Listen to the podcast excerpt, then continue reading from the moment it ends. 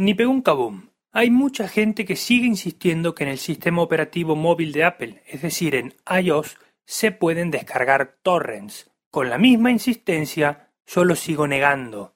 Descargar es una cosa y hacer streaming es otra.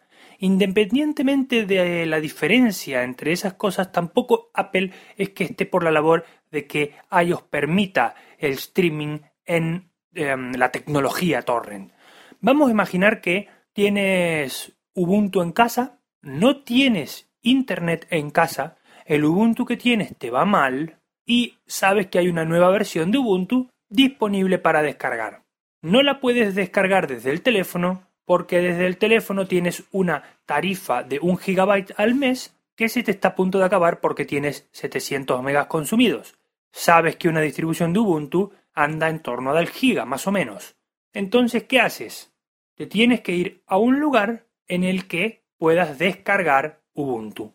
Si no quieres llevar el portátil para descargar, no puedes hacerlo con un dispositivo iOS, porque iOS no permite la descarga de torrents.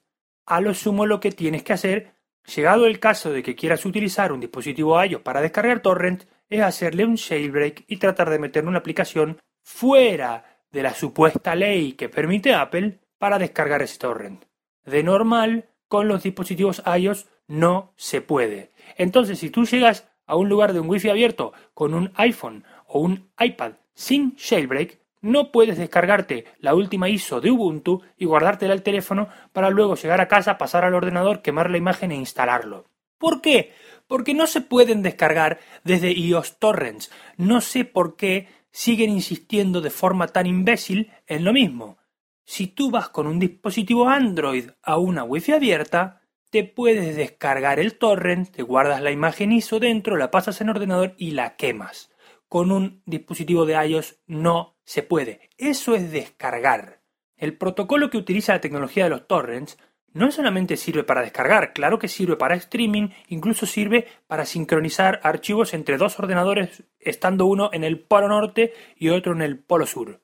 Pero aquí estamos hablando de descarga, descargarte algo, que por supuesto la tecnología torrent no solo se usa para descargar películas, amigos, se usa para descargar imágenes de CDs, eh, software, un montón de otras cosas cuya única limitación es lo que tú o lo que tu cerebro limite, ¿no? Entonces, dejen de decir que se pueden descargar dispositivos, o sea, perdón, torrents en dispositivos iOS porque no es posible. El día que alguien con un iPhone o con un iPad vaya a un wifi abierto y se descargue la última ISO de um, Ubuntu, por ejemplo, o de cualquier distribución Debian o cualquier ISO y se la pueda llevar a su teléfono directamente desde su dispositivo iOS, entonces me retractaré. Hasta ahora, por favor, no sigan insistiendo con esto porque es una estupidez.